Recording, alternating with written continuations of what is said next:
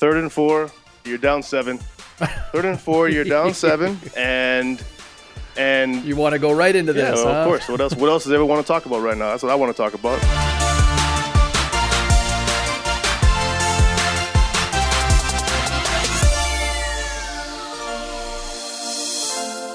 Here we go, everybody. Grey Cup week is upon us. This is The Waggle. He's Davis Sanchez. I'm James Sobalski. I should preface the three-time, three-time, three-time Grey Cup champion Davis Sanchez. This is where he made his money. This is where he earned his keep, Chezzy, right? This is the this is the one time of year for certain you'll catch me with my with my bling bling. My bling bling bling on all week long. That's that's for certain. It's Grey Cup week, my man, and I'm I'm here live and direct from your city. Yeah, it's a city I was born in, and uh, you're you're you're living in uh, you're live and in charge uh, from the nation's capital. I'll meet you there in a few days, but we're gonna take a look back, and uh, we're gonna get you yeah. set for everything you need to know for the Grey Cup a little later on this week with a full in-depth preview. Uh, and in the meantime, we're gonna dial in to just what went down uh, and, and how the Argos and the Stamps got here to the one hundred fifth edition. Third and four, you're down seven. Third and four, you're down seven, and and you want to go right into this? You know, huh? Of course. What else? What else does everyone want to talk about right now? That's what I want to talk about. That's Good the, point. So it's, it's Good you're point. third, you're third, and, you're third and four. You're down by seven. There's uh, under two minutes remaining in the game. Is that the, the time on the clock? Do you have that uh, handy? I think it was around. Uh, one fifty or two minutes is, is what yep. I think. Um, yes. So, and that's in that scenario. Let's find here's the let's find the reasons why why you kick a field goal there, because everyone has a million reasons why you don't. So let's go the other way and, and discuss the, the only reasons why we could possibly come into your head that you might want to go for three there. Okay. And my okay. Go ahead, so we'll go ahead. Uh, obviously, you you you're putting your faith in your defense and figuring you're going to get the ball back. That's, I guess, one reason, right? Yeah, correct. You? Yeah, that's that, that's that's All one right. reason, yeah. Okay, do you have a second? I do, I do. So the, the reason, okay. the reason, and this is, like I said, we're, we're going to discuss the reasons wh- why you would do it, because there's a million reasons why you don't. I'm not, and this is not me saying that that would have been my choice, but here's the reasons, because some people think it, some people think it's indefensible, undefensible, some sort of defensible, like you just said. So the reason, the reason, another reason is, I was down there at field level. The wind was blowing really hard in the face of the Stamps in the fourth quarter, and I asked Bo about that after the game just to make sure that it was, because it swirls at times in McMahon. It swirls a lot, so you can't see which direction it's coming or going, and it changes halfway through a quarter. But that at that particular time, the wind was blowing. I was checking to make sure, and it really was blowing in their face. So the reason that Jay might have done that, if you get three, you know you need two scores to win, okay? If you get a t- if you score a touchdown and you tie the game, now you go into overtime, you still have to win in overtime, and you don't have that huge advantage of the wind at your back necessarily. You might have it, it might be against you. You're not going to have that huge advantage that you have with the wind that the Esks had there. So if you do stop, if you do go for three, you have to get two scores to win this game. So if you do go for three, you can now, uh, if you can force them two and out, you're down four, you force them to a two and out, and they have to punt into a crazy wind, which means you're most likely going to get the ball back. Really good field position, like probably past midfield. And now if you go down and score, you win the game, it's over. So that's the that's the reason, because he did have the win at his back for that, that last two minutes, and that was the last time he could guarantee himself having that the win at his back. That's the reason uh, for that. So weather so weather is a factor, and faith in your defense. Wind wind wind being having the wind at your back, yes, is a, is a huge advantage, and you have to score twice anyway. So there you go. Okay. okay so now let, let's so, get back I, to the, I, other, so, the other now. Okay, so here's where I would poke holes in both those theories with yep. one explanation. Yep. Edmonton had given up almost two hundred yards on the ground at that point in time. Yep. Jerome Messam was a beast. Roy Finch was a beast. And I just don't know where you can look honestly and say confidently, and hey, that's great if you want to give your defense that vote of confidence. But to expect them to go and make a stop, you had your opposition on the thirteen, you were on the thirteen-yard line. So even if you come up short on third and four in that scenario, you've got Calgary backed up on their own thirteen. which is better field position that you would be giving them on that three-pointer if you made that field goal and ultimately kick it back to them. So you're already starting off in a failing scenario. You're getting better field position, backing your opposition up to begin with. Uh, like there's just so okay, many so scenarios that you try to go through, and it's and it just it doesn't make sense in any way, shape, or form. And it's easy to sit there and put the boots to Edmonton and Jason Moss on this, Chez, but this was, to me, it was described as a friend of mine, as a former football player, who said to me, this was a panic move by the coach. He panicked and froze in that moment. Yeah, and I mean, you know, that's probably the, to be honest, that I think that is the best description uh, if you look back on what happened. That's that would be my guess as well, because I'm I'm certain Jason, and I and I hope he was very at his presser. Uh, he was not defensive about it. When obviously the first question people asked, they went right into it. He wasn't defensive. He said he stand, you know, he stands by his decision, but he also said, "Hey, maybe I look back at this and, and think differently, you know, after I think about it." So he wasn't, you know, he wasn't banging his fist and and and uh, and and being combative about it. He realized he at that point, I think he also looked at it like, "Hey, maybe it was a mistake." So I would it'd be interesting to hear him a week from now when he talks. I know he had his, uh, I think they had their media avail today. I don't think he talked much more about it in that from that regard, but. You're right. I think that would be, if I had to, I just gave you the reasons or, you know, my description of what could be your only um, scenario in which you would do that or why. And that's the only thing that I could think of. But I'm certain that once Jay looks at this, uh, you know, he may, whether he says it publicly or not, he may say, you know what, if I could do it again, I don't think I would do it. I would probably have gone for three because when ninety-nine point seven percent of population, and remember, eighty-five percent of those people or ninety percent of those people, you know, don't know half as much as Jason Moss, and I'm included in that in that in that bunch. But all those, everyone thinks that, and plus the other, you know, whatever percentage also believe that it's it's a bad decision. So I don't think you can't find many people who would agree. And when when it's that strong, the opposite direction, after people have time to think about it, though, not thirty seconds. I think you're right. I'm I'm with you. I think your friend has a is uh is solid on that one. Yeah, and, and you know, it's funny. Uh, he raised another point where he said, you know, that's isn't that where you have your assistants on the sidelines? No. Nope. And, you know, maybe kind of talk it out to say, hey, hey, hey, do you do you, do you want to think this one over? But my my answer, and, and maybe you just answered that quickly, where you don't want to interfere with the coach. But my thought was to to counter that suggestion that he had pointed to me was, you know, based on the way how volatile he was on the sideline in the last few weeks to some of his assistants, do you even want to go near your head coach when he acts like that in sort of a tense moment, right? You just let him make that decision and and off you go. So who is going to – who's the only one on that staff that has the uh, resume, has the experience, has – Um, you know, been around long enough to be able to stop Jay at that point in time and say, hey, Jay, think about this for a minute. Mike Mike Bennett, Mike Bennett, Mike Benevides. Exactly. That's that's the answer. He's a former head coach. That's the answer. But the, and, yeah. and to add on to that, Mike Benevides is also the defensive coordinator and the assistant head coach.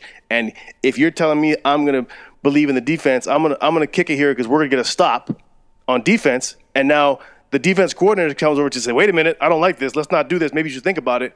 I don't know if.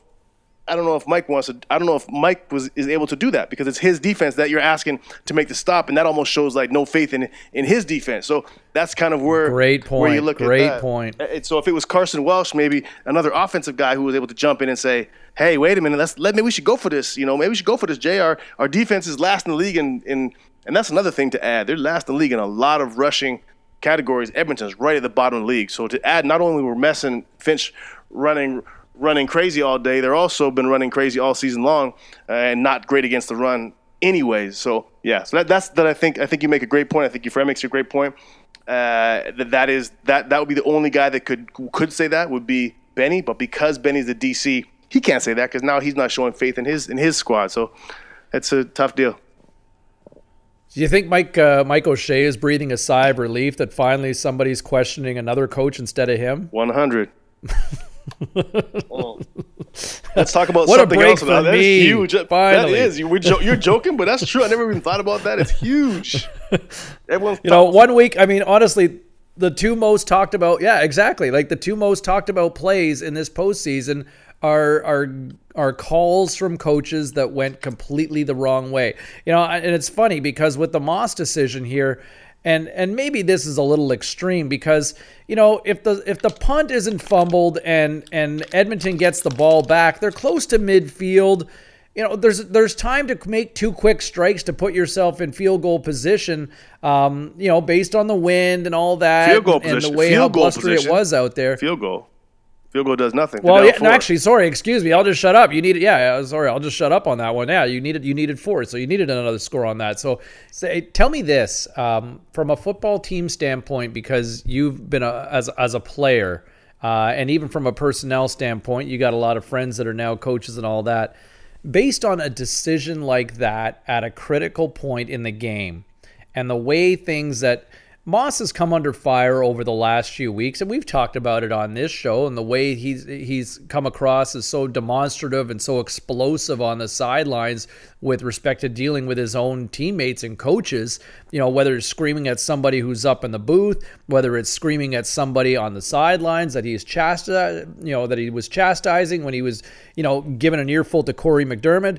Um, but And now a decision like this, and I think it's easy to put the boots to a guy who I think a lot of people have looked at, uh, that had had started developing a reputation as becoming unlikable after the way he was yelling at everybody. But when you kind of have those check marks all of a sudden that come up late in the season, does this put himself in a in a vulnerable position? I mean, ultimately you have to win games, but the fact that when he makes a decision like that, that a lot of people are saying cost his team the victory, A, and the way his behavior has been on the sidelines in recent weeks, there's number two. I mean, does that give you a cause for concern as from a management standpoint or ownership to say, is this the guy we really want being the leader and the captain of our ship? It's the same thing, and I'll use the analogy of of a uh, you know of a corner of a cornerback who who talks smack, and he's a confident guy, and going into the game, he's always got he's always got. Uh, you know, bulletin board material, and he's, you know, he's a guy, guys who guarantee wins, things like that. Those guys, you want those. Me, I want those guys on my team, but those guys are, are susceptible now to, if they make mistakes, people are love to jump on it. And that's the same thing with a coach. You know, a coach who, a coach who has a lot of uh, confidence, who um, is fiery as Jason is, he's going to set himself up or open himself up to ridicule when things don't go well. But but too bad. Like, I, I like that. You've heard me, you know, say it uh, numerous times. I like that. I want a coach like that. I don't like the call, this this particular call. I don't like it. Uh, I don't think he does either. But in regards to his personality in the field, I like his fire, fieriness. I like his competitive competitiveness. Uh, I know how bad he wants to win by watching him. Uh, you know, sometimes you have to take you have to take the good with the bad. You take the fact that he, you know, sometimes might act, you know, throwing headsets and yelling at coaches and things that that uh, you might not might not love. Um, you have a competitor, and sometimes you get that when you have a competitor. But I don't question him as a coach. So I don't I don't question his. If you're asking if his job's in jeopardy, and, or you look at firing the guy because of this, no, not a chance. Yeah. Not this year, anyway. Well, who knows? Who like Mark Trestman might, might get fired next year. Who knows? Like you don't you don't know that. You can't. Yeah. You don't know what's going to happen next yeah. year. But no. Uh, fair enough. No, I, I mean I, I think Moss is safe for now. But I mean this is you know it's two years and Edmonton's got you know arguably you know they got a guy who's at their quarter as their quarterback who is arguably or who is going to win most outstanding player later this week. I think that's a foregone conclusion. Hey, so so let's turn the page on on, on Edmonton here, and, and let's look at um, and Saskatchewan. Boy, they sure made it interesting down the stretch in that fourth quarter uh, in what had been mostly a dull game up to that point, but um, quite the fireworks and the explosive display down the stretch. I'm I'm assuming like you can't go with a two-tier quarterback system again next year, can you? No, and they won't. No, it, no. Was, that was, it was just the way that this season played out with the young guy who, who was, you know, better against blitz and was, you know, K G who struggled to, you know, to get a, get out of harm's way in the pocket. And so you had that, you had that, but the young guy wasn't quite ready maybe to take the, take the reins. But yeah, there's no, there's no chance that they go do that again. No. Does K G stay in uh, Regina? Is he the starter next year in, in, in Saskatchewan? That's tough. That's tough to say. I, I, I'm not sure. Yeah. I'm not sure. He's, I mean, he had he had a really good run at times, and he, he he's a big big part of the reason why that team, you know, had the turnaround they had, and they Um, they made they made to the Eastern Eastern Final, and there's a, there's a Kevin Glenn's a big part of that. So from that standpoint, yeah, yeah, from that standpoint, he you know he deserves it. And from you know from the standpoint of looking at the future and looking at you know the next three four years for this team, whatever it may be, you know maybe Brandon Bridge gets a shot, or you look at free agency. I, I don't I don't know the role. If I had to guess, I would say if I had to guess, I would say they bring uh, they bring K G back. They love him. I know that uh, he's well respected, well liked. Uh, uh, from both the staff and from the players. I think they bring him back uh, in a role where he's willing to. He can mentor. Yeah. He can mentor Vince Young again. He, yeah, right. He can mentor who he needs to. He can mentor who he needs Johnny to mentor. If, if if a young exactly if a young guy with, with, with more upside and, and talent, uh, they bring in yeah. whoever whether, whether it's free agency, whether they re- whether they have Bridge in there as their guy, whoever it is, they bring in someone that could be the future. If that guy, you know, ultimately beats out K G, then K G would be, you know, he's a good enough pro and a good enough teammate to know his role, and he would mentor that guy. And if the guy can't beat K G out, K G out, then K G deserves, you know, the opportunity to be the guy again. But look, there we go again, back to the same old, the same old scenario around K G. He's he he has a good year, he leads his team, and once again he's going to be, uh, you know, up to fight for his job again. Yeah, no, it's a, you know, classic Rod, the Rodney Dangerfield of the Canadian Football League lives on, and. You know, is it Brandon Bridges' time to shine? So we'll see. Yeah, I, I'm. It'll be. An, you know what? It's funny for all the positives and the inroads that were made this year in Regina. This should be still a fascinating offseason for Chris Jones and company. But hey, let's look at the Argos here, and you know, we we touched on it just briefly last week when we were looking ahead to this uh, Argos uh, Riders. Can I, can I say one quick thing too, James? Not, can I say one quick thing yeah, before we move out for the sure. Brandon Bridge?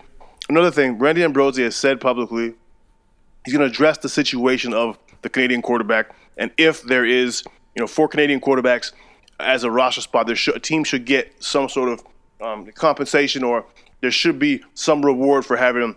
It should count towards the ratio in some regards. So they're going to look at th- that. Definitely, yeah, they're going to look at that this year. But here's the thing: it can't be this year, you know, because you can't, you can't, you have to give teams an opportunity to develop a guy or to look at that moving forward. You can't, because now seven other teams don't have a Canadian quarterback. They haven't developed one, but you expect them to just find one in six months, and other teams are going to get rewarded for having a guy on their roster. That's just luck luck of the draw. They happen to have a Canadian on their roster from before. So they shouldn't get rewarded for putting in work with Andrew Buckley or, or Brandon Bridge over the last couple of years, because that's not fair for other teams who didn't have one and didn't have the opportunity for, to grow one and develop one. So I think they might put the rule in, yeah. but it has to have. A, I think you have to give it a, a year or two to develop a guy. But why? You know what? Why not reward the Stamps and the Riders for for taking? Because you know, for, that's, for that's investing not, in those guys. That's not, because that's not doesn't make sense. Because you're not.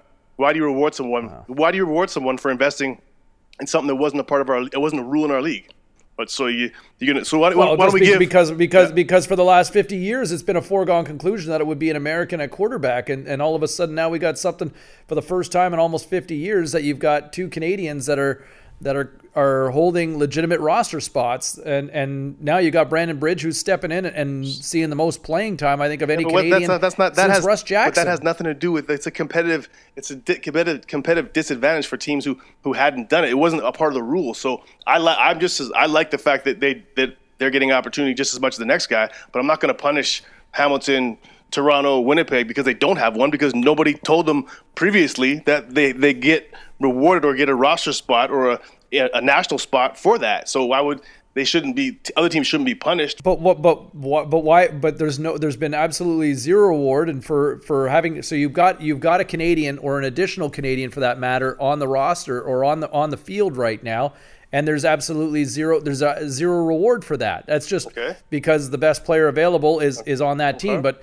Do you, do you, is it is it so? Tell me this: would it be unfair if Brandon Bridge is a starting quarter or is is playing in a game next year, and let's just say, for hypothetically, uh, a, a starting quarterback that's Canadian in the C F L would count as two nationals on the field? Would that be an unfair advantage? For what year? The twenty eighteen season? Next for for twenty eighteen. No, yeah, yeah, yes, it's an unfair advantage. Yes. Why? Because you can't reward. You can't make a rule. You can't make a rule.